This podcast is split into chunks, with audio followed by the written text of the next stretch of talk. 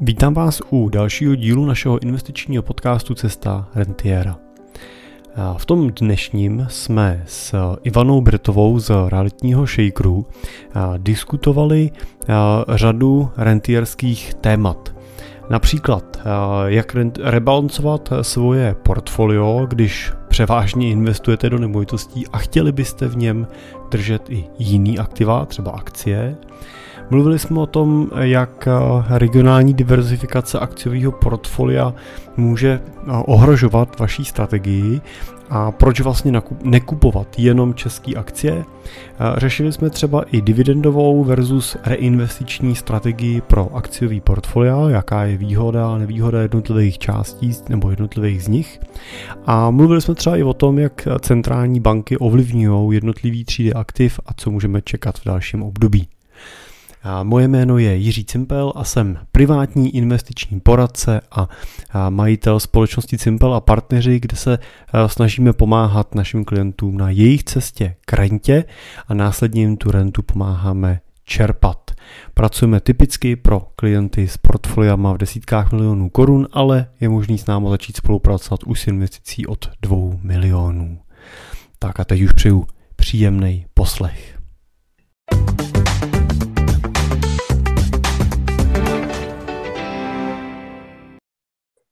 Tak vítáme vám, vás u dalšího videa s naším hostem, kterého jsme slíbili, že nazveme naposledy, takže je tu znovu Jirka Cimpel. Ahoj Jirko.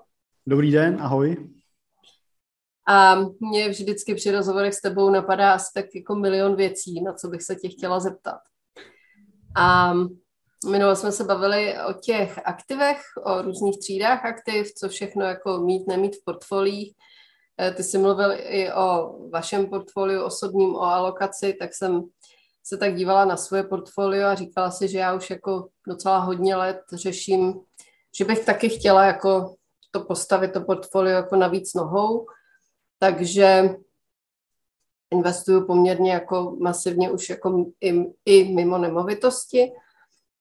A říkala jsem si, že bych ráda do toho portfolia dostala aspoň 20% akcí. Jo. A tak proto hrozně moc dělám. Furt kupuju akcie, furt kupuju. Pak přecením nemovitosti a jsem tam, kde jsem byla ještě hůř. Jo. Ten koláč se nějak odmítá jako pohnout směrem od toho, že je v něm absolutní převaha nemovitostí. A přitom já na tom fakt intenzivně pracuju a ono to jako nefunguje. Máš nějakou radu? Trpělivost, no. Trpělivost. no, no, víš co, eh, když eh, pokud je to tak, že máš vlastně to jedno aktivum, který necháváš a do toho druhého aktiva investuješ vlastně jenom ty výnosy, to znamená jenom třeba příjmy, který máš z nájmu a tak dál, tak eh, v podstatě je těžký, aby to který investuješ těch výnosů, předehnalo to, který držíš jako páteřní. To znamená, pokud by si to jako myslela jako vážně, nebo byla to pro tebe nějaká zásadní priorita, tak pak je to prostě o tom opravdu si říct dobře, tak mám tady, uvedu příklad, sám to dobře počítá 100 milionů v nemovitostech a chtěl bych mít 20 milionů v akcích, no tak prostě přesunu těch 20 milionů z těch nemovitostí do těch akcí tím, že prostě zrealizuju nějaký výnosy, prodám nějaké nemovitosti a ty překoupím do těch cených papírů. Jo, to, to je Takhle se dělá rebalancování portfolií jako ano. v principu. Jo, to, co samozřejmě člověk dělá, jako to, že tam reinvestuje ten výnos, je úplně v pohodě, vytvářím tím tu akciovou složku, ale eh, jako je těžký si představit, že by tímhle tím si dohnala nějaký jako významnější procenta samo o sobě. Hmm. No, máš pravdu. Já, my jsme i nějaký prodeje nemovitostí dělali, Nicméně jsem zase koupila nemovitosti. No, jasně, jasně. já, já tomu rozumím. Hele, ale z tohohle není potřeba být nějak jako zásadně eh, špatný. Jo? Pokud, pokud prostě jsem si vědomý toho, že jsem uh, úzce fokusovaný na konkrétní portfolio, což samozřejmě je nejlepší způsob, jak dosáhnout vyššího nějakého výnosu. Jo? Tím, že prostě nediverzifikuju zásadně, ale fokusuju se, zaměřuju se, tak tam vždycky máš ten výnos jako větší. Jo? Už jsi větší profesionál, máš tam víc peněz, to znamená, můžeš eh, jakoby líp jako volit tu alokaci v těch konkrétních vlastních aktivech, můžeš si dovolit větší věci a tak dál. Tak eh, na tom, na tom není nic špatného. A já jsem vlastně posledně mluvil eh, o tom, že je, je to vlastně o tom uvědomit si, že pak do těch cených papírů investuju s tím vědomím toho, že diverzifikuju, že, uh-huh. že, mhm. že rozkládám ty aktiva a že chráním ten majetek a neočekávám takový výnos. A to je vlastně nějaká nejenom životní fáze, ale je to i nějaká fáze toho investičního cyklu, do které je potřeba dojít. Jo. Takže ne, nedělejte tu realokaci jenom proto, že vám někdo jako řekl, že to tak má být. Dělejte ji, pokud prostě skutečně jste v tom svým investičním a majetkovým plánu dospěli do té fáze, kdy jste vyhodnotili, že by to tak mělo být. A pokud tohle vyhodnotíte, tak pak už pro vás není takový problém. Jo? Si řekneš, dobrý, prodal jsem tady nemovitosti, koupím za to tohle. Ale dokud tě to tlačí do toho, že teď jsem to tady prodal a teď vidím další zajímavou příležitost a můžu to tam otočit, no tak prostě hol ta fáze pořád ještě ne, nenaš, nedos, ne, nenastala. nenastala ještě to ne, neuzrálo asi. Jo. jo, asi máš pravdu. No. E, jako mě k tomu vede ještě jedna věc, mě by se to samozřejmě s nás dělalo, kdyby člověk jako uh, věděl, že prodávám nemovitosti na vrcholu, což stejně nikdy nevíš, kdy se to jako otočí. Jo a můžu koupit aktivum, který je jako dole. Hmm. Ale řekni mi, co je dneska dole. Akcie to fakt nejsou, jo. Takže vlastně jako, jo, jako kdyby ty aktiva se pohybovaly uh, různě, nekorelovaně, tak si dovedu představit, že bych vystoupila z nějakých nemovitostí, co jsou fakt jako vysoko a uh, šla bych jako jinam. Ale já, ať se dneska dívám jako na cokoliv, tak maj, já mám pocit, že to neuvěřitelně koreluje spolu. Třeba ty akcie s nemovitostmi korelují už od toho roku 2007, 8, kdy jsem začala s nemovitostma, tak prostě když šly dolů akcie, šly dolů i ty nemovitosti, nebo možná obráceně, tak jako těžko říct, protože ty akcie jsou jako rychlejší, ale tak. Stejně tak teď to stejný počet let roste, i ty nemovitosti, i ty akcie. Že jo? Ovšem se říká, že jsou přepálený. O hmm. akcích se už pět let říká, že jsou přepálený. O nemovitostech se už pět let říká, že jsou přepálený. Teď to krypto. No když přišlo na jaře loni uh, ta uh, korona, tak samozřejmě jako padalo všechno. Padaly akcie, padalo krypto, nemovitosti no nestihly, na ty to bylo moc rychlý, ty se jenom jako na chviličku zastavili. Ty tržní, ne, ale jo. Ale ne, ne, ne, jo, takže, takže vlastně co s tím sakra, když to všechno spolu koreluje? Jako? No, uh, ono je to vlastně uh, strašně jednoduchý. A musí si uvědomit vlastně, co tam jako chceš udělat. Jo. Jestli, hele, já se tam jinak. Jo. Když by si dneska prodala všechny svoje nemovitosti, tak uh, budeš mít uh, dost peněz na to, aby si z toho mohla žít až do konce života? Ano. A uh, hypoteticky je to dost peněz i na to, že kdyby si je nechala ležet na běžným účtu, nezhodnocovali se a odebírala bys je, tak uh, už to neutratíš? To bych ne, jako nechtěla riskovat, protože nevím, co... Jaká Já, hele, to by, to by nikdo neudělal, jo? To, to, tohle je čistě matematická otázka. Jo? Matematicky vzala... jako za určitýho předpokladu možná ano, ale jako to, to bych se fakt bála udělat. No. To...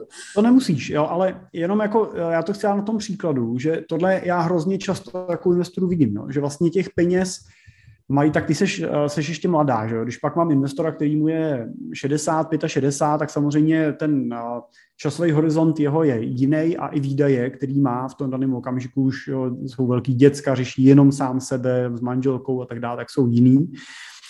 Ale často vidím, že prostě oni mají opravdu jako tolik peněz, že to nikdy jako neutratí. Ani jejich děti vlastně to nikdy jako neutratí, i kdyby to nikdy jako neinvestovali. A pak je vlastně potřeba si uvědomit, jestli teda je, je ten výnos, jestli ta snaha o tu maximalizaci toho výnosu je to, o co ti primárně jde. Jestli prostě to, co budeš hodnotit v tom výsledku je, jestli příští rok budeš o 20% plus nebo 20% minus, Protože to samozřejmě můžeš, ale pak se dostáváš do neřešitelné situace, protože tvůj investiční investiční horizont se v podstatě zkracuje na 12 měsíců a z tebe se stává spekulant, který každý rok hledá jako tu hromádku, která je podhodnocená a už jenom ze statistického hlediska to nikdy nemůže dlouhodobě jako uspět. Jo? I z pohledu jako takových těch krátkodobých traderů, třeba na finanční trzích, který přesně se snaží prodat, koupit levně, nakoupit, draze prodat, tak 80% těch traderů je ztrátových. To najdete v každém reklamním materiálu kanálu, prostě X-Trade Brokers nebo kohokoliv, tak vždycky dole najdete napsáno, že prostě 70, 80, 90% těch obchodů je ztrátových. Jo. Pak, pak, si vždycky jenom říkám, proč tohle někdo jako dělá, jo. když eh, hmm. ti i popravdě vlastně řeknou tu statistiku. Ale, uh, ale to jsou emoce. No. To je, je to přesně ta snaha a ten pocit toho, že já budu lepší než ostatní. Já hmm. vyberu lepší aktivo než ostatní. Já ten trh přečtu líp než ostatní. Ale to nefunguje. Nefunguje. A, jako, ne. a ani těm velkým profesionálním investorům, který mají kolem sebe desítky analytiků a spravují ty velké aktivní fondy, tak ani jim to statisticky nefunguje. Na hmm. horizontu 10-15 let na, najdeš 5-10% eh, aktivně řízených fondů, který překonávají ty indexy. Jinak jsou všichni dlouhodobě pod výnosem indexu. Proč Moje otázka pak je ta, proč se mám snažit koupit lepší výsledek než je průměr, když mám 90% šanci, že se mi to nepodaří, ale mám přitom jednoduchou cestu a, a budu vydělávat méně, budu un, uh, underperformance vlastně pod tím trhem, když mám jednoduchou cestu, jak si koupit ten trh prostě třeba přes to no. ETF. A to je jenom jako úvaha teda k tomu časování té investice a výběru jako nejlepších aktiv. A pak uh, to, na čem si myslím, že záleží, a to, co vlastně můžeš, můžeš velmi bezpečně jako predikovat a v tom portfoliu řešit, tak je to, ne jaký výnos budeš mít za rok nebo za deset let, ale to, jak to udělat, aby si měla jistotu, že si pomocí toho svého majetku splníš ty cíle, který si definuješ. To znamená, mm-hmm. definuji si nějaký plán, který říká, že chci začít čerpat nějakou rentu v nějaký výši za x let a čerpat ji po nějakou dobu, nekonečně, nebo na deset let, nebo do konce života. Já chci z toho čerpat v průběhu času nějaký peníze. Chci něco pro děcka, já nevím, chci něco na charitu, prostě mám, mám nějakou představu, prostě, co s těma penězma chci v čase dělat. Na to pak je jednoduchá matematika si spočítat, co na to potřebuju, teda mít v té dané fázi k dispozici. Z toho si přepočtu, jestli ty peníze na to budu mít, jestli mám dost, jako dneska, nebo v čase, ještě abych to na, na to dopracoval. Pokud ne, tak musím ty cíle skorigovat. Vyberu si takový portfolio, který mi v tom horizontu nese ten výnos, který já potřebuji mít. Nesnažil bych se hledat, jako, nebo nesnažil bych se kalkulovat s výnosem 10 plus, ale s výnosem 5 až 10. A pak jsi hmm. celkem jako v jistotě, jestli na nemovitostech nebo na cených papírech tenhle výnos dokáže dlouhodobě bezpečně dělat. No a, a, a samozřejmě pak jenom musíš udělat kroky k tomu, aby si mohla ten cíl splnit kdykoliv. To znamená, aby si měla jistotu, že když řekneš, já chci začít čerpat rentu hned, nebo od příštího roku, nebo za dva roky, tak samozřejmě musíš vědět, že když budeš investovat do nějakých aktiv, které mají nějakou kolísavost, což třeba jsou ty cený papíry, tak eh, že máš vedle toho i nějakou hromádku peněz, která ti nebude kolísat, protože to máš třeba v těch inflačních dluhopisech nebo na nějakých hotovostních alternativách garantovaným výnosem a víš, že i když tady přijde pokles a ten pokles bude trvat třeba dva, tři, čtyři roky, no takže ty máš na tyhle období tu rentu v aktivech vedle, ze kterých ji můžeš brát a můžeš v klidu počkat, až to portfolio se vrátí zpátky. Já se přiznám, že tady v tom my máme tu výhodu, že ty nemovitosti tu rentu vyplácejí průběžně. Jo? Takže vlastně člověk není závislý na tom, aby mohl, aby musel nějakou část odprodávat, což je možná jako další otázka, protože a to je možná daný tím, že jsem prostě typický nemovitostní realitní investor a ještě k tomu konzervativní, i když ne nejvíc, jsou konzervativnější lidi než já. Já jsem zase v některých věcech docela odvážná tak musím říct, že mě jako vyhovují tyhle aktiva, které vyplácí rentu, takže nemovitosti na pronájem jsou jasná volba. A třeba moje druhá největší pozice, já vím, že mi zase vynadáš alokace v jedné zemi, český dividendový akcie. Ale vlastně tohle dohromady už je, vlastně obojí ti vyplácí rentu a je to v tom, že i když i tahle renta je kolísavá, na nájmech teda musím říct, že v dlouhém horizontu rozhodně rostou, tam není vůbec co řešit, zvyšujeme nájmy pořád, když teď pominu Prahu, kde jsme museli jít do, dolů kvůli tomu, co, co přinesl rok 2020, tak vlastně jako teď jsem dělala statistiku, měli jsme na podzim eh, VIP konferenci a dělala jsem statistiku toho, jak rostly nájmy za posledních pět let, respektive 2016 až 2021 a jaká byla inflace. Tak inflace mi za tu dobu, za těch pět let vyšla kumulativně nějakých 11,8, 11,9% takže i kdyby člověk jenom využíval inflační doložku v nájemní smlouvě, měl by mít teď ty nájmy vyšší o skoro 12% Zároveň si tím okrádá o, o peníze, pokud by to takhle měl, protože e, nájmy kromě Prahy, čili celá ČR bez Prahy, vzrostly za stejných pět let o 39 e, Takže v podstatě jenom ten růst nájmů e, v podstatě řekněme, jakoby zajišťuje tu rentu v tom smyslu, že samozřejmě tam můžou být výpadky, může být byt neobsazený. Mně se třeba opakovaně tím, jak mám to portfolio postavený, bohužel stává, že mi i nájemníci umírají. A v momentě, kdy ti zemře nájemník, tak musíš nějak zprocesovat převzetí toho bytu, většinou i nějakou rekonstrukci a většinou je tam jako nějaká prodleva. Je to spousta věcí, které se jako můžou stát, ale nikdy se ti to nestane jako v celém tom portfoliu najednou. No, takže i, i když ta renta jako může kolísat, tak z pohledu toho jakoby roste, aniž bys musel navyšovat jako počet těch nemovitostí. U těch dividendových akcí to třeba vnímám podobně. Ten český trh je samozřejmě extrémní v tom, že české akcie jsou z principu mnohem víc, mají mnohem větší dividendový výnos, než máme jako jinde. Zase na úkor teda růstu, i když hmm. rok 2021 byl super na růst, ale No, tak eh, Zase je to o tom, že je tam ta dividenda a i když se taky může zastavit, protože ČNB nám teď zakázala bankám vyplácet dividendy, tak zase je to o tom, že pokud nemáš všechno jenom v těch bankách, ale máš tam i ty další, teď třeba růst cen elektřiny může napovídat, že možná ten čes třeba tu dividendu bude mít udržitelnou, ne jako na nárůst a tak dále. A těch titulů je tam víc z různých branží, i když bych fakt vzala jenom, řekněme, fakt ten čes tabák, eh, Philip Morris a, a banky, tak sami o sobě jako vyplácí ty, tu dividendu jako zajímavou. A zase i tohle může kolísat, ale pořád je to něco k tomu. Tak třeba já mám pořád potřebu stavět to portfolio na těch, primárně na těch aktivech, co mi vyplácejí rentu, aniž bych je musela jako prodat.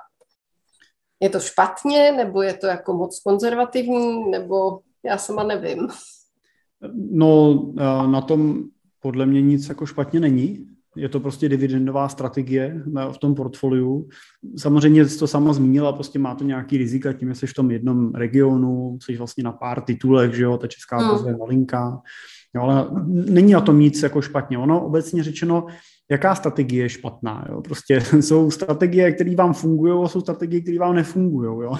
A, a pro některé investice, některé investoři jsou prostě nadšený z dividendových výnosů a někteří zase naopak jako mají rádi, když to portfolio má tu růstovou tendenci. Mm. No, tak a, já musím říct, že u těch dividendových titulů je trošku složitá ta, ten růstový potenciál ceny té akcie. Jo. Jsem si zmiňovala, že ten ČES, tak On teda vystřelil teď vlivem, i vlivem růstu těch cen energií, prostě že na těch 800, ale jinak se, já si pamatuju čes jenom pro zajímavost, kdy jsme ho, to bylo někdy před 2000, stával třeba stovku nebo 89 akcie. Pak vyrostla vlastně v té první dekádě toho nového tisíciletí, jak vyrostla vlastně v tom průběhu na 12-13 korun na akci. No a pak spadla vlastně na těch 350, 400, 400 až 500 a tam vlastně zůstala ležet v podstatě skoro 10 let. A teď jsme teda viděli nějaké disputování na 800, to ovšem neznamená, že potom, co se ceny skorigují, se nespadne zpátky na 500, nevím, nejsem jako analytik Česu, ale z dílky toho horizontu, ano, vyplácí celou dobu dividendů, ale kdybych přemýšlel, že jsem ho koupil někdy v minulosti za třeba tu vyšší cenu, za tu tisícovku, tak po nějakých 15, 17, 18 letech vlastně nemám ani to, co jsem tam do toho vložil a když se budeme bavit o nějakým inflačním znehodnocením, tak vlastně to neudrželo úplně tu cenu toho aktiva. No. My třeba máme eh, dividendový portfolio, ale to dividendový portfolio opravdu když se budeme o nějaký široký diverzifikaci, tak hrozně často prostě vypadá tak, že ano, vyplácí dividendu, nese třeba těch 4 až 5% ročně na uh, dividendě. Bavíme se teda o globálně diverzifikovaném uh-huh. dividendovém portfoliu přes uh, koupený ty ETF, aby to nebylo na 20 pozicích, ale na nějakých stovkách pozicích. No a to, to nese celou dobu, ale ta cena toho portfolia minimálně třeba těch posledních deset let se těm dividendovým titulům jako nedaří z pohledu růstu ceny a ta je plus minus jako podobná, ale ne úplně v tom reálném vyjádření. Takže hmm, hmm. To, to je určitý riziko samozřejmě u těch dividendových titulů, že dáš tu pozornost vlastně na výši dividendy, no ale je potřeba si uvědomit, že oni ty ostatní firmy, které nejsou dividendově zaměřený, tak oni ty zisky generují taky. Oni je přinášejí. Typicky americké akcie, a dřív ten dividendový výnos amerických akcí byl podstatně vyšší. Teď je podstatně nižší, jsme někde na procentu a podobně, když se budeme dívat na nějaký S&P 500, což je takový ne úplně zajímavý očima toho českého investora, jenomže je potřeba si uvědomit, že to není tím, že by oni méně vydělávali, ale je to nějakou změnou daňového režimu v té lokaci a, a pro tu firmu a pro ty investory je mnohem výhodnější, když ta akcie nebo když ta firma ten zisk, který vygeneruje, tak využije k tomu, že za prvý samozřejmě, a to dělá i čes, část toho zisku reinvestuje v tom podnikání a zvyšuje tím nějakou svoji hodnotu biznisu. Ale druhá věc je, že oni vezmou část toho zisku a udělají takzvaný zpětný odkupy akcí. To znamená, uh-huh. že jdou na tu burzu a koupí zpátky svoje akcie, vlastně jako je rozpustí v tom systému a tím zvýší cenu té akcie i pro další investory.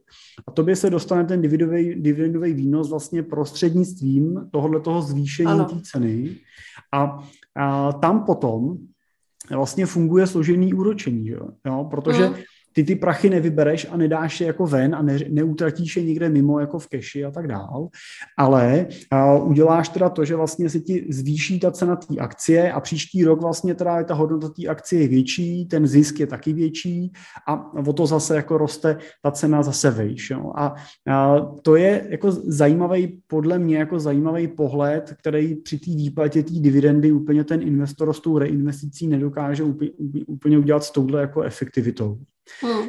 A, a další věc je, že jako a řada těch firm teda vyplácí ty dividendy, my když koupíme to ETF jako dividendový, tak ono ty dividendy taky dostává, že ono je dostane jako vyplacený do té svojí struktury, no ale automaticky je zreinvestuje uvnitř, takže nepřichází ta dividenda tobě a automaticky za to koupí zase další akcie. Takže z pohledu hmm. akumulační fáze investorský je ten je to realokační portfolio výnosnější. Když se na to budu dívat v čase, budu se dívat prostě za 10 let do teďka, tak uh, vydělá víc ten investor, který automaticky reinvestuje ty uh, dividendy zpátky, než ten, který je vybírá. Uh, no, to, to je úplná pravda fakt úplně ve všemi v těch nemovitostech, protože i my jsme to tak dělali léta, že i výnos z nemovitostí v podobě jakýchkoliv přebytků z nájmu šel vlastně automaticky při první příležitosti zase do nákupu jako dalších nemovitostí, jo. že jo. Ale já proto kupuju i akumulační ETF, ale, ale uh, bojuju tam pořád s tím, co jsme se bavili na začátku a to je to vlastně uh, sama v sobě jako uh, si ujasnit, i když jsem fakt konzervativní investor, a radím to lidem i v těch nemovitostech, jako nečasovat trh, vlastně kupovat kdykoliv můžu. Jo. A, ale strašně špatně se mi odpovídá v tomhle na ty otázky, jako jak mám kupovat teď, když je to jako nejdražší, jak to kdy bylo, že jo, all time high máme všude, máme ho na akcích, máme ho na nemovitostech. Já, já na to odpovídám tak, že to prostě není potřeba řešit a že je potřeba investovat pravidelně. Ale co když nechceš investovat pravidelně a máš teď najednou tu větší sumu? No, hele, a kdy to není all time No, to mi řekni. No, jako v, principu, v principu věci, jo. A když se budu dívat na, když se budu dívat na tu akci, tak co, co vytváří cenu akcie? Cenu akcie vytváří nějaká vnitřní hodnota té firmy. Takže firma má hodnotu 100, 100 milionů, řekněme. Vydělá 10 milionů, má 100 milionů dolarů, vydělá 10 milionů dolarů ročně. Těch 10 milionů dolarů ne, buď vyplatí jako dividendu, takže logicky cena té akcie vnitřní hodnota v podstatě bude podobná nebo se maličko navýší, pokud prostě se jim zlepší ten biznis, ale ty dostaneš ten svůj podíl, podíl z těch 10 milionů pro toho, kolik těch akcí máš. A nebo uh, ta firma si těch 10 milionů nechá, zůstanou v tom jejím jako biznise. No a vlastně ta hodnota té akcie logicky teda by byla 110 milionů. Uh-huh. Příští rok máš hodnotu firmy 110 milionů, vydělá firma 20 milionů, jo, a zase. Takže jenom tím chci říct to, že logicky v dlouhodobém pohledu ten trh jako takový akciový musí růst jako tam jako dlouhodobě. Samozřejmě jsou tady různý specifický trhy, já nevím, můžete říct, že tady bylo Japonsko prostě, že, který se dostalo až teď před nedávnem, že, na maxima, který mělo v 90. Jo. Ale Japonsko je jeden region, je to jeden speciální jako relativně segment a speciální situace, kterou oni tam uh, měli. Uh, ale uh, když budu kupovat svět jako takový, to, to je důvod, proč třeba jako se vy, vy, vymezujeme toho, aby se sázelo na Českou republiku, na Ameriku, mm. na Británii nebo na Japonsko, protože prostě ty rizika neodhadneme, můžou vzniknout, tak uh, tohle riziko eliminujeme. Samozřejmě tohle riziko si zvyšuješ tím, když sázíš na konkrétní akcie, protože zvyšuješ mm. ještě to riziko o to, že je to konkrétní společnost s nějakým managementem, s nějakým biznisem a tak dále. Když koupím ten index, tak kupuju vlastně ten princip. Jo, a kupuju ten, ten, když koupím ten globální index, jo, typicky třeba MSCI World, jo, tak já kupuju ten princip toho, že v něm je 17 největších firm na světě, že ty firmy v principu, že tam vždycky bude u firmy, které dělají zisk, nebudou to ty samé firmy furt, uh-huh. ale mhm. vždycky v tom výběru budou jenom ty, co dlouhodobě generují zisk. A pokud ty firmy dlouhodobě generují zisk, tak logicky prostě se bude měnit ta cena, jo? bude prostě narůstat ta cena. Takže ten, to all-time maximum, he, to, to posloucháme furt prostě. A když, a když tam není maximum, tak zase posloucháme, že je tady krize, je covid, je to minus 30 a ještě to bude víc. Ještě nekupujte, protože ještě to bude tvrdší. Prostě půjde to na minus 40, na minus 50, bude se to vracet dva roky No a pak prostě ani tyhle investoři nenakoupí, nezainvestují. Takže já mhm. osobně se zase vrátím zpátky k tomu, že my to stavíme na tom plánu. A musím říct, že mnoho investorů ty naše služby nakupuje už jenom kvůli tomu, že s nima uděláme ten investiční plán, že vyhodnotíme ty cíle, nadefinují se ty rizika, řekne se ta strategie, s jakou budeme do toho vstupovat a s jakou pak budeme vystupovat vlastně v čase. A když máš tohle, tak ti v principu musí být v podstatě jedno, v jaký fázi ten trh se teďko nachází. Máš naprostou pravdu, ale je hrozně těžký to vysvětlit, jo? protože hmm. fakt jsem, chodili za námi klienti už třeba 2019 a říkali, ty nemovitosti jsou strašně na vrcholu, proč bych to teď měl kupovat, počkáme, až to spadne. A no. já tím, že mám tu osobní zkušenost i s tím pádem a s tím, tak uh, a i s akciemi a s jejich pádem, tak musím říct, že Potom v reálu ale vidíš, že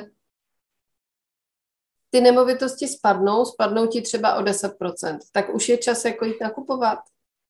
No, ještě, ještě čekám, ne? Ještě půl... Že jo, čekáme, tak fajn, tak už spadly o 20%, tak už nakoupíš, když už je to o 20% levnější, než to bylo.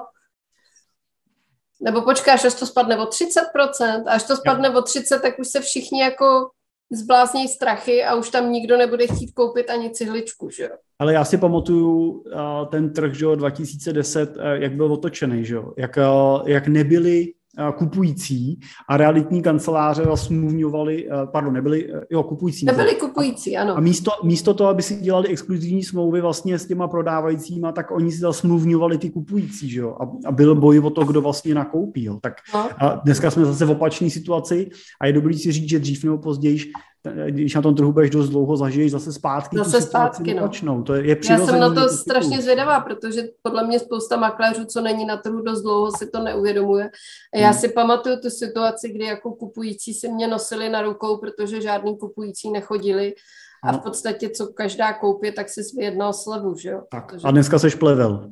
Ano, dneska, je, dneska no. jsi prostě úplně, ano. Nikoho nezajímáš. A že máš cash, no a co? To má tady každý Takových je tady 20. Prostě cash. No, jo, jo, to vidím stejně. Takže já bych jako nečasoval, nakupoval bych prostě, když tu cash mám, vstupoval bych do těch pozic a my prostě nastupujeme. Hele, a jenom, jak jsi říkala, jak to vysvětlit, jo? Tak u té nemovitosti, tak uh, já bych uváděl příklad. Pokud chceš koupit nemovitost, za kterou vezmeš cash, koupíš za to byt, a ten byt necháš ležet prázdnej, No tak ano, tak pak samozřejmě jako tě zajímá, jestli to a, a budeš se chtít dívat za rok, jestli si vydělala nebo jo, ne ještě. Jo, jo. Tak samozřejmě ta, ta cena, ten pohyb té ceny je zásadním hráčem v tom, jak se bude vyvíjet to tvoje zhodnocení. Uh-huh. A pokud ale chceš ten byt koupit a pronajímat, tak krom té ceny ti přichází ještě, a teď si doplňte každý svůj, 2, 3, 4, 5% ročně z té ceny na nájemným, který budete schopný v čase navyšovat, to nájemný, takže to je jedna, jedna věc. Mám eh, v uvozovkách jistotu, že prostě mi každý rok to ty 3, 4, 5% prostě přinese na tom, na tom nájmu, i když prostě ta cena nevzroste. A jestli cena klesne o 10%, no je dobrý, jak klesla cena o 10%, já jsem vydělal 6-7% na nájemným, no tak ještě rok a mám to zase jako na svým, že jo, a ta cena zase víme všichni, že zase zpátky vyroste, tak se nic neděje, že jo. A eh, druhá věc, když to napákuje, tak eh, vlastně on se nedívá na celou tu nemovitost. Jo. A podstatně důležitější pro něj je podle mě to, že to nakoupí co nejdřív, že, že prostě teď koupím, mám mm-hmm. dlou, delší horizont, mám nižší splátku hypotéky, že jo, když, mě, když jsem na té hraně, že jo, mám to do nějakých 70, že jo, tak, takže prostě mám delší splatnost, nižší zatížení, mám nějakou úrokovou sazbu, delší dobu mi to ten nájemník vlastně splácí ten úvěr, a to, to, tohle, to jsou, tohle, ta cena té nemovitosti je jenom jeden z těch jako prvků. Jo. Stejně tak vlastně, když se díváme na akcie, tak cena té akcie je jenom jeden z těch prvků. Těch faktorů je tam prostě ty dividendové výnosy, které ty firmy eh, dělají a tak dále, je tam prostě celá řada. Takže a u těch nemovitostí mi to přijde ještě jednodušší, protože ten člověk to vidí. Jsou to prostě tři složky výnosu. Páka, nájem, cena. Jo. Uh-huh. Cena se mi hejbe, no ale nájem taky se může hejbat, ale taky jde většinou že, nahoru. A, a páka taky, jo, může se mi tam měnit úroková sazba, může mi to ovlivňovat ten výnos, ale jsou to tři hráči, kteří jsou na sobě vlastně nezávislí. A pak skutečně ta, ta cena není jako to číslo jedna, který bych měl zvažovat. Jo. A do tohohle toho doplň ještě to, že jsem v nějaký životní situaci a že taky porovnáváš jednu zásadní věc a to je to, že mám, já nevím, 5 milionů a chci uložit, nebo teď jsme investovali s klientem 16 milionů minulý týden jako z, z jeho podílu na firmě prvního a, a on přesně se ptal to samý a mám teď kupovat nebo počkáme ještě nebo to rozdělíme a tak dále. Říká, no ale tak e, to jsou prostředky, které vy teď nepotřebujete, neplánujete z toho ani vlastně nic čerpat, prostě máme to, jo, je, je mu 50, hmm. prostě má to na dlouho. A, a Uh, přesně jsme řešili, jako, na, na co jako čekat, protože on, když si nechá těch 15 milionů na účtu, tak má sice jistotu, že teda nekoupil uh, tady a může se dočkat toho, že to půjde níž, no a zároveň má ale taky jistotu, že mu ta inflace prostě snižuje hodnotu těch peněz, takže jestli budeme rok čekat, tak on tam prostě z těch 15 milionů bude mít minus 7%, jo, nebo teď by meziročně no, měl minus 7% no. prostě na tom. Jo, takže, takže to je další. Jo. Ty, to riziko toho, že mi to sežere inflace, není riziko, ale jistota. No a mhm. zároveň potom musíš prostě níst i to riziko toho, že mám třeba jednoho, on to není klient, ale jednoho takového investora, jej si jako píšeme, a on už asi dva a půl roku jako uh, plánuje, že zainvestuje. Jo? Má asi pět nebo šest milionů a on plánuje, že je teda zainvestuje, vždycky jak mi napíše, já jako dobrý, tak můžeme, jak se potkat. A, a ještě, já bych ještě počkal, prostě, tak ještě teda čeká. Jo? No a za těch dva a půl roku eh, z těch pěti milionů ta hodnota klesla významně, jo? To, to jsme prostě v řádu třeba 10%, což pozor, to je půl milionu korun. Hmm. Jo, z pěti milionů to není jako žádná zanedbatelná částka. O půl milionu se mu snížila kupní hodnota, kdyby to chtěl postavit barák dneska, tak ještě, ještě víc. No to je těch 12%, co jsem říkala, že jsem se dopočítala 2,16 až 2,21. Jo, jo, jo, tak. 8, tak 11,9. Tak, jo.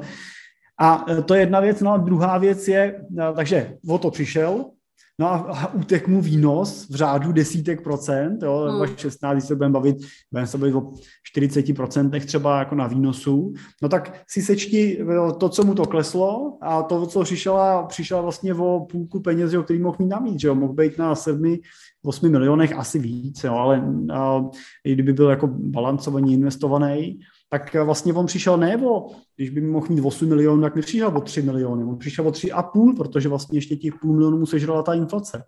A tohle je prostě riziko, který my třeba jako investiční poradci ho nedokážeme přečíst a ani žádný analytici, protože ti v každém okamžiku trhu dokážou přinést fundované analýzy o tom, že trh poroste dál, anebo že trh už dál neporoste. Vždycky.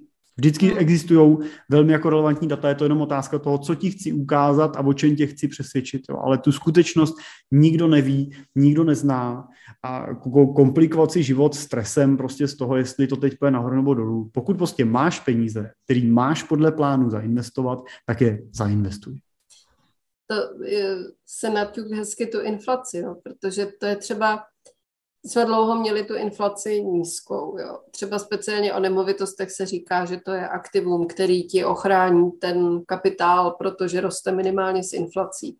Ono tady reálně, ale souvisí to s tím, co jsi říkal i posledně, že my jsme jako hrozně mladý nemovitostní trh, tak u nás ty nemovitosti rostou výrazně, výrazně nad inflací, naprosto jako nesrovnatelně. A na druhou stranu, když na ně používám páku, Eh, ve formě hypoték, tak vlastně tu hypotéku mi ta inflace jako požírá, takže tam je inflace pro mě vlastně jako vysoká inflace takovým trochu sluhou, jo, protože ty... Ano, to, máš úvěr. No, no.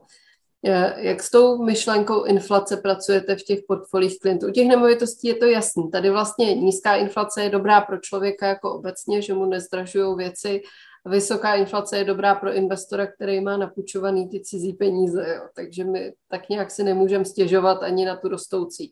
Můžem, protože nám to logicky teď ovlivnilo ČNB a její rozhodování v oblasti jako úrokových sazeb. Jo. Ale nevím, jak moc to má vliv na rozhodování u těch jako převážně akciových pozic. Řešíte tu inflaci? Eh, řešíme, řešíme. Inflace je eh, většinou jako parametr číslo jedna pro eh, ty naše investory. ochrana těch peněz proti znehodnocení je jako obecně bych řekl, že pro každého investora je inflace primárním rizikem pro dlouhodobého investora, teda, který musí řešit. Pokud prostě chcete ukládat svoje peníze s tím, že budete chtít užít až za třeba 5, 10 let od teďka, nebo 15, 20 let, tak pokud e, neochráníte ten majetek proti inflaci, tak byla to vaše snaha zbytečná. Jo? Takže inflace není rizikem, ale jistotou, kterou prostě máme a musíme se s ním potýkat. A ty portfolia naše jsou stavené na to, aby právě s inflací se poprali. Nemovitosti ve většině případů dokážou e, ochránit majetek proti inflaci, nebo ve většině těch období, když půjdeme na ty teda velké nemovitosti globálního typu, akcie to dokázaly vždycky. Jo, na horizontu 15, 15 hmm. let se nestalo nikdy, že by ty akcie přinesly záporný reálný výnos. Jo. Takže proto s těma akciemi pracujeme, ale samozřejmě jsou to nejenom akcie. My já třeba doplním těm nemovitostem, že pokud má někdo rád nemovitosti, ale nechce se s tím jako zabývat v tom, v tom reálném jako biznisu, eh, s, tím, s tou zprávou té nemovitosti a nechce třeba správce a tak dále, prostě nechce se zatěžovat těma fyzickýma nemovitostma, tak opravdu může velmi jako jednoduše koupit uh, ty, uh, buď třeba přímo ty rejty, což uh-huh. rejt je vlastně nemovitostní společnost, která je, ona je regulovaná, musí dělat ten biznis pouze v tom vlastnictví a pronájmu nemovitostí, který má, nesmí dělat žádný development a podobné věci, nebo jo, jenom jako pro údržbu těch nemovitostí jako takových. A díky tomu, že má v podmínkách to, že vyplácí 90% toho svého příjmu na těch nájmech eh, těm investorům, tak eh, je osvobozená většinou od daně ze zisku.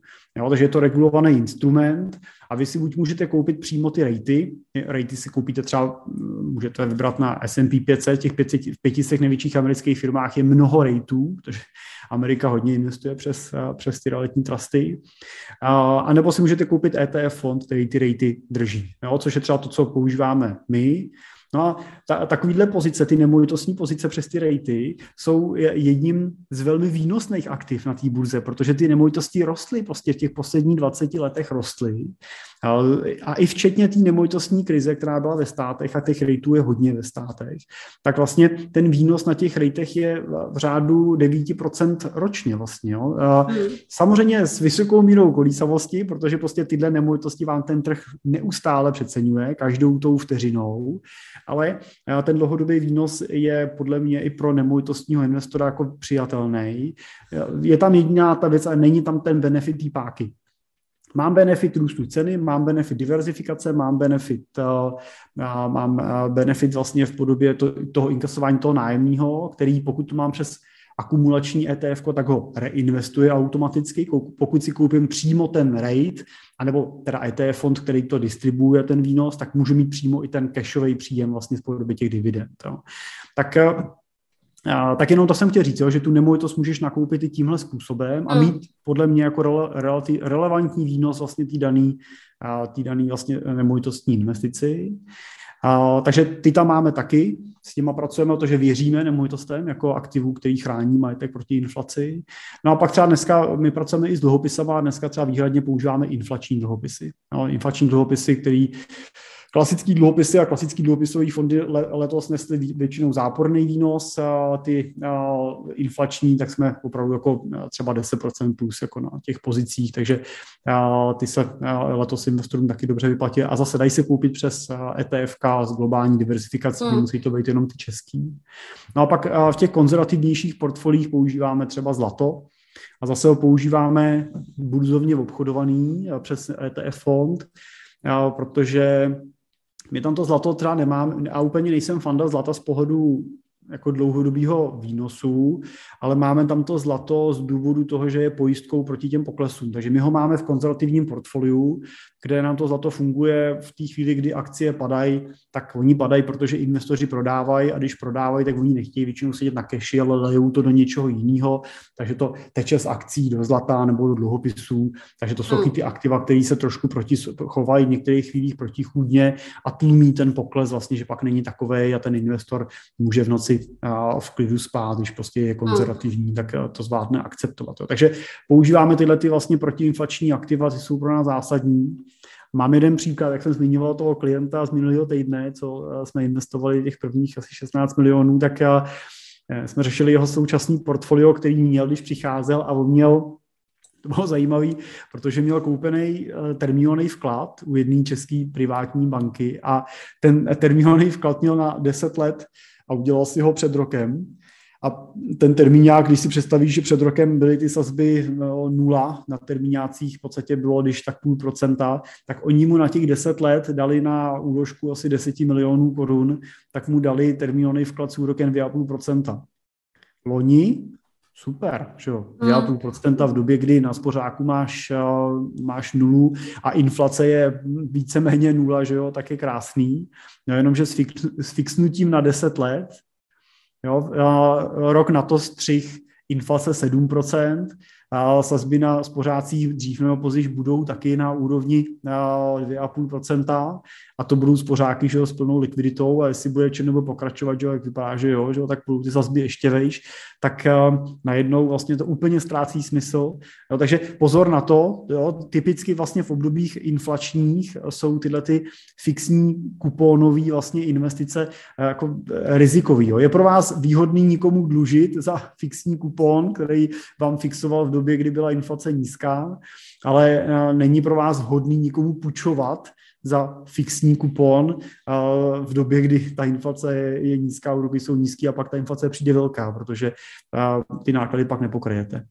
No, musím říct, že teď já hodně poslouchám rozhovory s různými ekonomy a členy bankovní rady ČNB a musím říct, že ta predikce inflace tak jako pomaličku v těch vyjádřeních roste Zatímco dřív, jako říkali, tak 6, pak 7, teď už padá 8, místy padne i jako 10, s tím, že tam jako jsou opatrní, ale v podstatě to nikdo není úplně schopen vyloučit, jako že se, že se jako dotkneme až takovýhle čísel.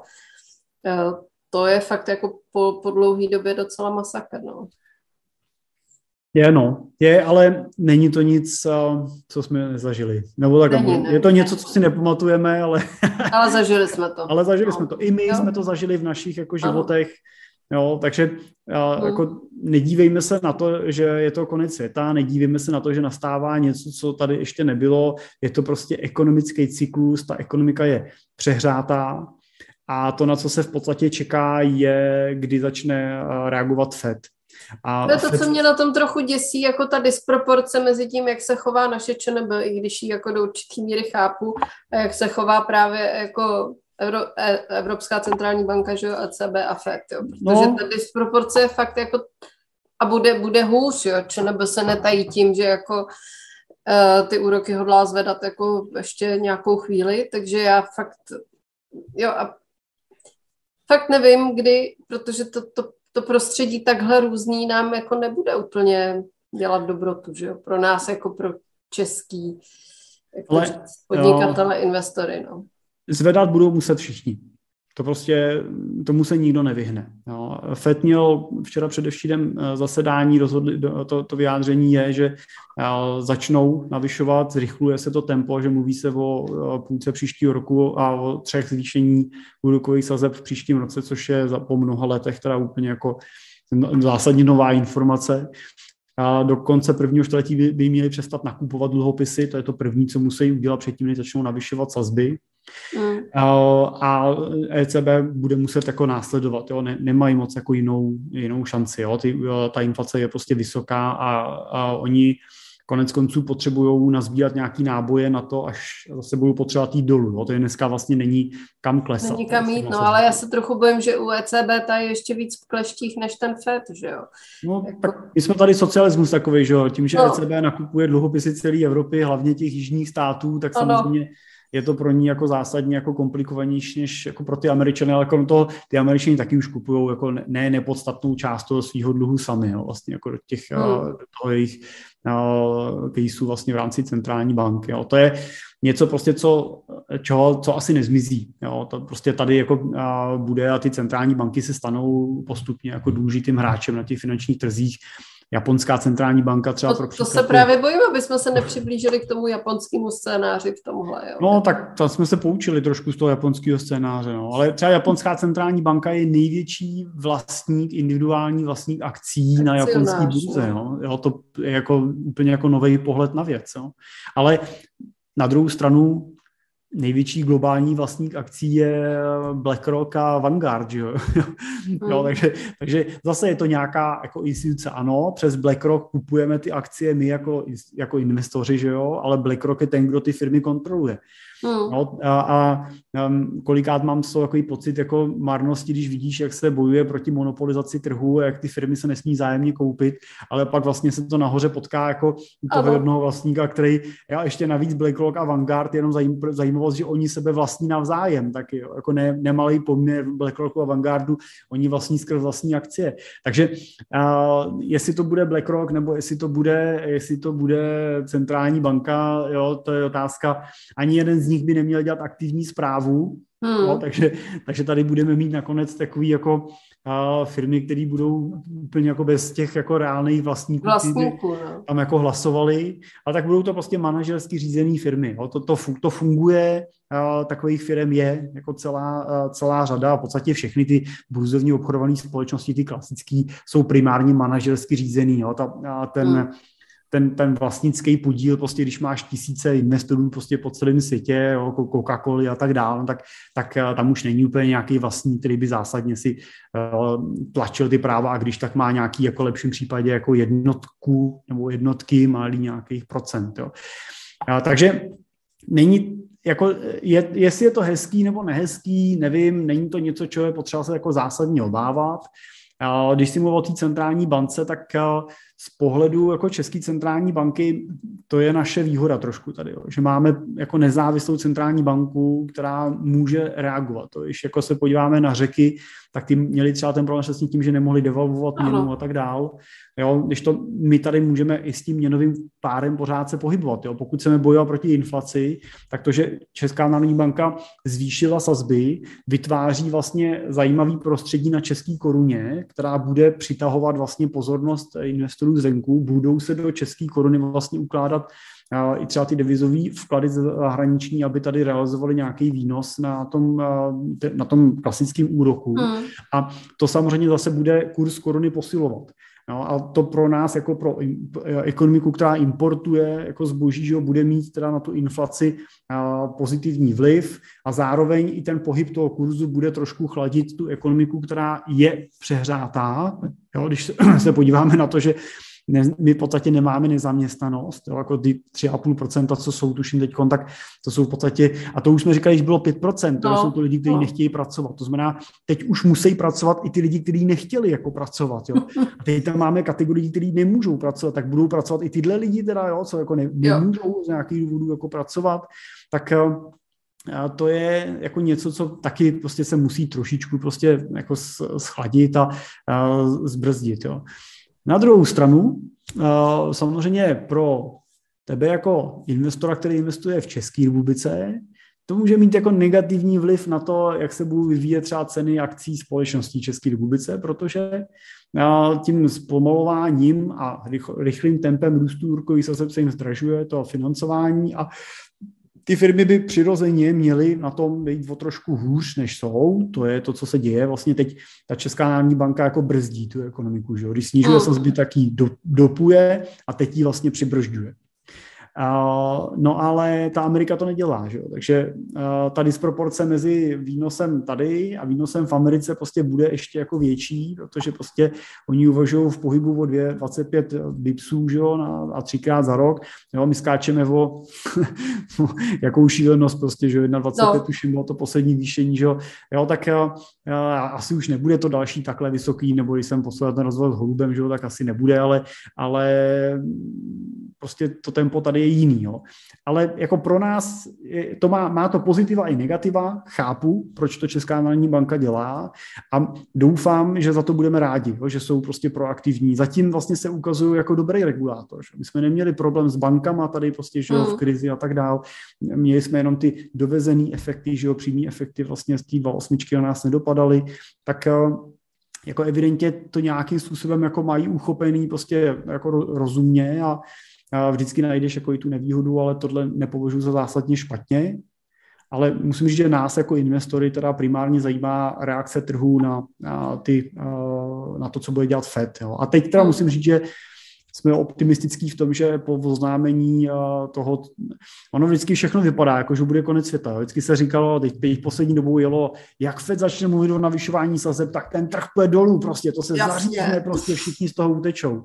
No. no a, a Fed začal mluvit o, o zvyšování sazeb, mluví o tom opatrně a rozumně a dostatečně v předstihu a trh na to reaguje pozitivně se slovy, že zmizela nejistota, víme, na čem jsme.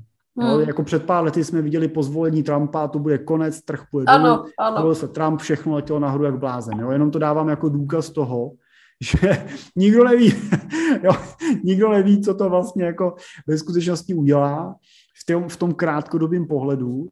To, co si, a to je ten pohled, co si se ptala, že jo, jestli mám čekat, až to spadne. Mm. To je ten krátkodobý pohled a na ten bych nespekuloval, protože prostě skutečně ho nevíme, ale v dlouhodobém pohledu víme a víme proč, že ty ceny porostou, jak na nemovitostech, tak na těch akcích. Takže v dlouhodobém měřítku je to prostě nejbezpečnější investice, jak chránit svůj majetek proti inflaci. Mm, určitě. No, super. A hele, úrokový sazby jako takový, i když víme, co to jako dělá, je to pro, teď možná ne vaše portfolia, když tam těch nemovitostí za stolik nemýváte, ale jo, pro ty portfolia klientů a tak e, nějaká otázka, nějaký problém, nebo třeba, třeba jenom je otázka toho, že měli jsme v plánu kupovat nemovitosti a brát na to hypotéky, ale za těchto úrokových sazeb už to dělat nebudeme. Potkal se s tím?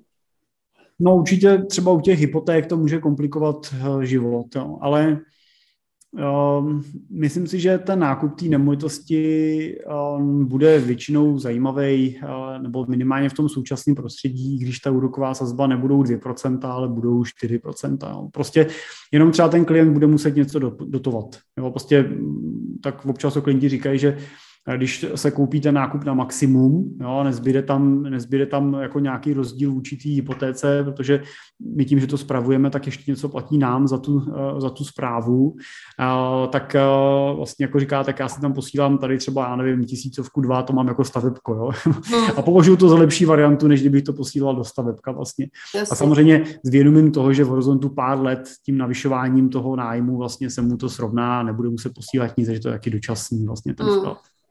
Tak myslím si, že tohle jako se zásadně nezmění, ale my teda hrozně doufáme, eh, že to pomůže minimálně na trošku zpomalení teda toho tempa, jo? Že, že ten trh trošku vydechne, protože tím, že my jsme na té straně toho nakupujícího, kdy nakupujeme ty nemovitosti, tak samozřejmě se potýkáme pak eh, s tím, eh, s tím tlakem a s nějakým jako, potom jako se přetlačováním, když těch kupujeme Prahu a nekupujeme ty hlavní jako místa, kupujeme třeba ty spíš ty okresní města, tak to není tak jako hrozný a ještě, uh, ještě letos se nám na řadě si povedlo vyjednat i diskont nějaký jako při tom nákupu dokonce, tak, uh, tak uh, jako doufám, že tohle to třeba přinese trošku to uvolnění. No. Tak jinak... to máme stejně, no, protože to, na, to nakupování teď je fakt strašně těžký, jo. přesně jak jsi říkal, my jako kupující jsme teď jako povol nezajímavý, stojí nás fronty, ale pokud tohle přispěje k tomu, že se to trošku jako zbrzdí aspoň, že už těch zájemců nebude volat jako 40, ale 10. Hmm. Takže to snad douf, jako... Doufejme, no. Tak to je jako na těch nemovitostech, tam to asi vidíte vy jako ještě více a líp než my.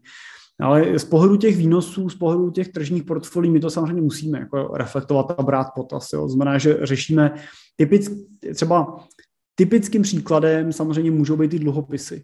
No. Protože dluhopis reaguje na úrokové sazby.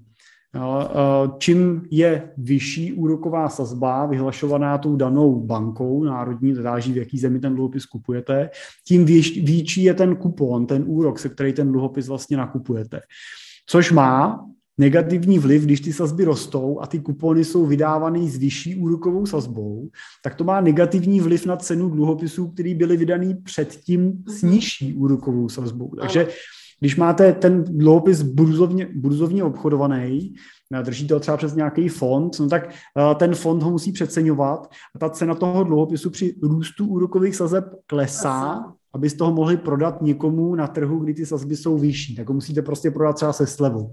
No a, a samozřejmě teda v dobách, kdy ty sazby rostou, co máme teďko a budeme mít ještě nějakou dobu, nejenom v Čechách, ale přijde to i v té Americe, tak eh, v těchto dobách samozřejmě se vyplatí mít ty dluhopisy buď kratoučký, s nějakou krátkou splatností, anebo ty dluhopisy eh, s tím v pohyblivým kuponem, což třeba jsou typicky ty inflační dluhopisy, nebo jsou dluhopisy, které jsou vázané na tu úrokovou sazbu, na který vlastně ten pohyb potom nemá, nemá vliv, protože ten výnos se mění podle toho, jaká je situace vlastně na tom daném podkladovém instrumentu, který tu cenu ukazuje, třeba ty inflaci.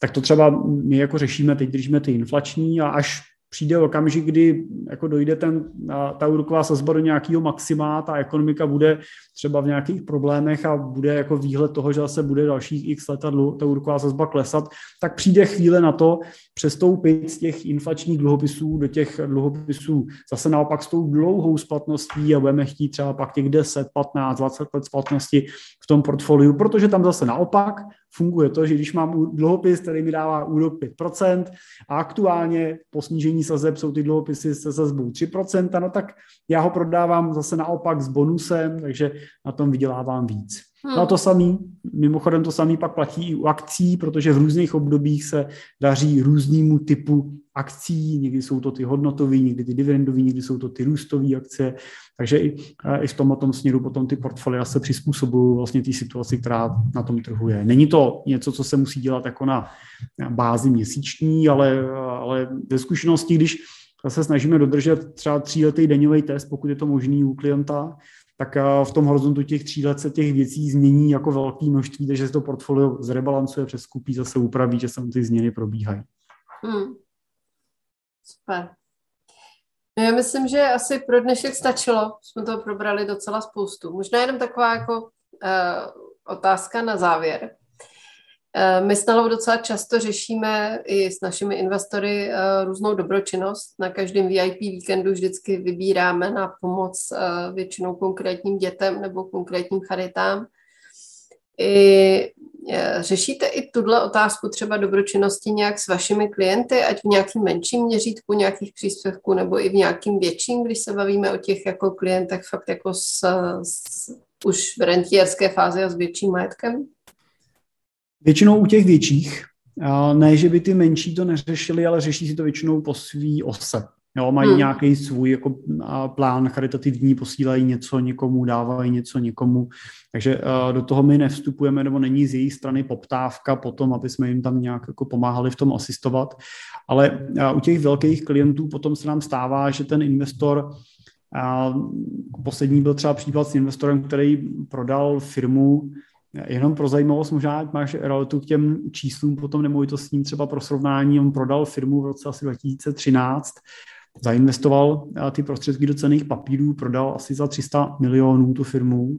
A z těch 300 milionů, my jsme se bavili, bavili někdy začátkem roku, tak měl skoro 700 milionů jo, jenom teda těma výnosama v těch uh, cených papírech. Tak jenom, když si představím, že by za, těch, za to měl koupit nemovitosti třeba. No, no to s, nemovitosti za 300 milionů, to už bude docela fuška. No. Po, no, po jednotlivým bytu by no, se to schánělo dost, no, to, dost dlouho. I, i, I kdyby kupoval ty pražský, že ho nový, tak by to bylo dlouhý. Tak jenom, to, se, to jenom pro představu, ale on zrovna říkal, jsme řešili a bavili jsme se, on právě říkal, že vlastně s dětma už se tak jako podělil v průběhu toho života. Nebudu teda hodnotit, jaký s tím měl problémy, protože ono darovat peníze není úplně vždycky vděčný a není to úplně vždycky chtěný dokonce. To je jako, jako zajímavý jako paradox, o kterým se dá taky teda mluvit dlouze a rozsáhle, jak jako efektivně a smysluplně ty peníze darovat, aby si člověk ještě nezničil ty vztahy s těma dětmi, hmm. protože třeba zrovna u něj to nedopadlo úplně dobře. Ale vlastně hodnotě, že už jako děti podaroval a teď vlastně ty další peníze on stejně jako nikdy neutratí, takže vlastně řeší, co s tím. Jo? Že on jako aktivně uh, řešil a tam jsme připravovali, třeba zrovna jsme řešili to v nějakém procesu, nějaký třeba nadační Eh, projekt. Jo. Kdyby to jako bylo mhm. vyloženě třeba na, eh, v jeho, jako, on by byl tvůrce, on by si to byl schopný potom s nějakou naší jako asistencí řídit a tak dál. Má to svoje prostě benefity, jako i daňový a tak dál. A další podobný eh, klient jsme řešili, taky to byl klient, který prodal za více než 100 milionů společnost. Taky přesně ten příběh byl stejný. Říkal, já jsem se dětma už podělil, oni dostali není vlastně důvod, abych jim dával víc, protože už to nepotřebujou, tak já vlastně plánuju, že po, po mně, až tady já nebudu, tak vlastně ty peníze po mně dostane. A on dokonce měl i vybraný konkrétní dvě instituce, jedno byla nadace, jedno byl nějaký domov, mm-hmm. tak měl jako, by, jako definováno a definoval se to třeba závětí přímo, jako jo, ta, ta, mhm. ta struktura toho, jak ten majetek potom rozdělit. Takže většinou, když se to řeší, jak se to řeší v těch větších řádech, uvažují nad tím ty investoři, pracují a zvažují vlastně to, jak vlastně dobročinně působit. Často to zvažují. Ne, hmm. ne vždycky a ne, ne, není to tak jako vždy, protože prostě myslím si, že ta charita, dobročinnost není otázka stavu peněženky, je to spíš otázka nastavení mysli eh, toho člověka, no, nastavení jeho nějakého jako životního přístupu a není to něco, co prostě, nebo nemyslím si, že to je něco, co by se mělo jako vůbec, už vůbec jako ne vynucovat, ale ani jako moralizovat, jo, že jako měl by si, protože máš peníze, tak by si měl. Já úplně s tím jako ne, nesouhlasím s tím pohledem, protože si myslím, že by, pokud jako by měl, tak by měl i ten, co nemá ty peníze a měl by dávat v nějakým řádu, který prostě má k dispozici. Takže, takže my jako do toho ty investory nějak jako ne, nešťoucháme, nebo jak to říct, jako není to jako, že bychom říkali, hele, měl bys mít charitativní plán prostě a říct si, co s tím, ale samozřejmě jsme otevření té diskuzi a, a té přípravy veškerých věcí, co jsou s tím potřeba. Jako my trochu ano a myslím si, že je to totiž o tom, že spoustu z nás, a vidím to jako na sobě, jo, já když jsem se kdysi zbavila dluhu, tak hned od toho začátku jsem začala jako podporovat, protože možná je to i tím, že jsem si tím sama prošla, tak vím, že eh, mnoho lidí jako není v problémech vlastní vinou, i když mnoho zase jo, a jsou lidi, kteří naši pomoc fakt jako potřebují. Hmm. A jakmile si to můžu jenom trochu dovolit, tak mám tu potřebu pomáhat a mám za sebe dojem, že se mi to v mnohým vrací, že zase mě pak jako možná v životě potkávají lidi a věci, který, eh, za který jsem strašně vděčná a mám pocit, že to potřebuju zase nějakou jako formou vracet těm, kteří takový štěstí nemají. A myslím si, že všichni my, co si můžeme dovolit investovat, se stejně tak můžeme dovolit, i kdyby tou stovkou měsíčně jako pomoc těm lidem, co to štěstí neměli. A lidi, jako byl třeba Andrej Kiska nebo uh, Petr Sikora, když založili Dobrýho anděla, a když se dívám na tu jejich pomoc a na to, že oni dokázali vybudovat firmy, dokázali je prodat a dokázali z těch peněz vybudovat takhle úžasný projekt, který podporují a financují celý roky tak, aby všechny peníze od lidí pak šly skutečně těm rodinám. A třeba konkrétně v tomhle projektu vidím opravdu každý to jednotlivý dítě nebo člověka vidíš, komu pomáháš a s čím on bojuje a že jsou to hodně jako uh, těžký a smutný životní příběhy, tak uh, tam fakt jako pomůže každá stovka, no. A lidi jako Andrej Kiska nebo Petr Sikora jsou pro mě teda ohromnou inspirací, no, tak doufám, že jednou budu moct udělat něco podobného jako oni, no, ale zatím se snažím aspoň pomáhat jako tam, kde můžu a možná ukázat těm lidem, že můžou taky, protože mám pocit, že spousta lidí to fakt vnímá tak, že teprve až budu mít ty stovky milionů, tak pak budu pomáhat. Ale ona vážně pomůže, jako každá stovka a tu si spousta z nás může dovolit. Takový to obligátní, že si nedám to kafe jedno jako za měsíc a někam to pošlu. A už celý roky mám nastavenou i na to, že mám ty svoje organizace, kam posílám, tak mám i nastavený takový pravidlo, že vždycky, když bilancuju ten rok, tak si zase sednu a když se mi ten rok jako dařilo, uh, a nejenom finančně, ale myslím i osobně třeba, tak, uh, tak mám tu potřebu a ty platby navýším. I kdyby třeba jenom o 50 korun každý ten trvalý příkaz, tak ho jako navýším. No. A, a musím říct, že mám fakt pocit, že se mi to jako v životě vrací. Někdy mám pocit, že to štěstí je až moc a že je potřeba ho prostě jako rozdávat. No. Tak snad to Můžu na to do toho? To pomůže, aby o tom jako lidí přemýšlelo víc, no, častěji. No. Já mám jako s tebou v tom tom velkou jako já, společnou realitu. Líbí se mi, co říkáš, chápu to a vidím to stejně. A já jenom mám k tomu jako jeden jako příběh jednoduchý. Byl jsem nedávno s dcerou mojí malou na takový akci pro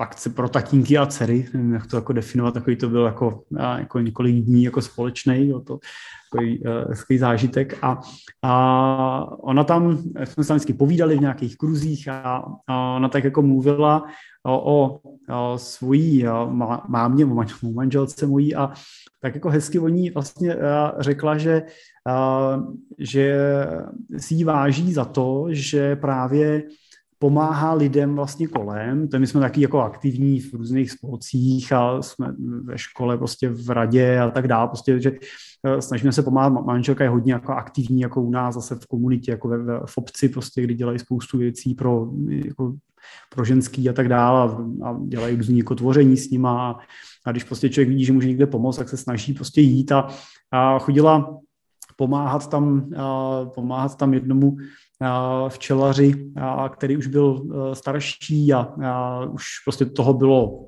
už toho bylo prostě jako moc na něj, tak němu chodila pomáhat a vůbec jako teda tam chodíme pomáhat i dál. Ale ona právě říkala, ta e, dcera e, moje, tak, tak říkala, no a, a vlastně máma jak takhle vlastně všem pomáhá a chodila pomáhat vlastně tomu eh, včelaři tam a tak. On teda bohužel ten včelař umřel, ale vlastně máma po něm ty včely dostala a ona je vždycky chtěla a teď je vlastně má a teď se stará vlastně o ty svoje včely a my tam chodíme a, a, a jenom jsem tím chtěl říct, že, že vlastně nejenom jako nám se to vrací, víš, jako ta dobročinnost a nejenom, nejenom penězma, jako děláme dobročinnost, ne, nejenom tím, že já mám se pocit právě, že spousta lidí to tak jako očkrtne tím, že postaví tu stovku na něco, což ty nikomu samozřejmě nebude to super, říkáš, každá koruna pomůže, ale i tím, když se zapojíme, i když tím, tím když dáme vlastně nějaký dobrý jako příklad někomu, a tady jsem to mohl vidět hezky třeba na těch vlastních dětech, který prostě to jako vidějí, že jo, který jsou svědkem toho a, a chodí, chodíme teda k té manželce toho včelaře, jak jim tam, tak chodíme pomáhat, jak je starší, jak tam chodíme jo, hrabat listí, jaký věci, a, a ty děti chodí s náma, že jo, jdou prostě, že jo, tam hrabali sníh prostě a tak dál, tak a oni to vidějí, že jo, a co lepšího jim můžeme dát než dobrý příklad. A nejenom vlastním dětem, ten příklad dobrý můžeme dát, ale slyšet to z úst toho devítiletého dítěte, tím jeho ještě takovým tím jejich jako hláskem, musím, musím říct, že je to dojemný, jo, že je to prostě opravdu si člověk říká, jo, tohle prostě má smysl, tady jako nejenom, že to děláš, protože pomůžeš, ale protože prostě vidíš, že to někdo vidí, nějak to reflektuje a zase tím je to taková ta vlna, že měníš tím další ano, životy. Ano, přesně. Takže souhlasím s tebou, je to správně a jenom, jenom, jsem chtěl, jenom jsem chtěl k tomu doplnit a nijak tím jako nebrat cokoliv z toho, co jsi řekla, že nejenom finančně můžeme pomáhat, přispívat a, a že let, kdy ta nabídnutá a pomocná ruka je ještě víc než... To je určitě ještě víc. A na druhou stranu právě spousta lidí, zvlášť když je v té fázi, že jsou mladí a chtějí začínat budovat portfolio, tak fakt jako bojují s tím, že nemají čas že furt vlastně jako jsou v té práci nebo to podnikání, teď do toho ty investice a ještě nějaká rodina a jakoby nemají čas, ale když si pak nenajdou čas na tuhle pomoc, tak i to, že pomůžou aspoň tu stovku, protože no. nemají čas, ale mají ty peníze. A i když jich ještě nejsou jako miliony, tak pořád jich je víc, než kolik mají ty rodiny a ty děti, který postihlo cokoliv, vážná nemoc, tragédie, postižení, a nejsou to jenom děti, těch věcí, kde je potřeba pomáhat je mnohem víc. Tak to, že jako když nemám ten čas a tu možnost sám jako pomoct, takže aspoň pošlu pomáhat ty svoje peníze, aspoň tu svoji vydělanou hmm. stovku místo jednoho kafe, tak i to je super. Jo. Tak jo, tak jsme to zakončili takovým hezkým, pozitivním tématem. tak jo, tak já ti, Jirko, moc děkuju. Já myslím, že se opět nevidíme naposledy, že určitě si najdeme zase další témata na popovídání o našem investorském světě a životě.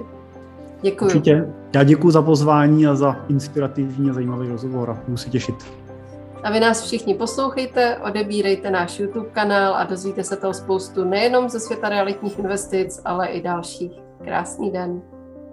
Naschledanou.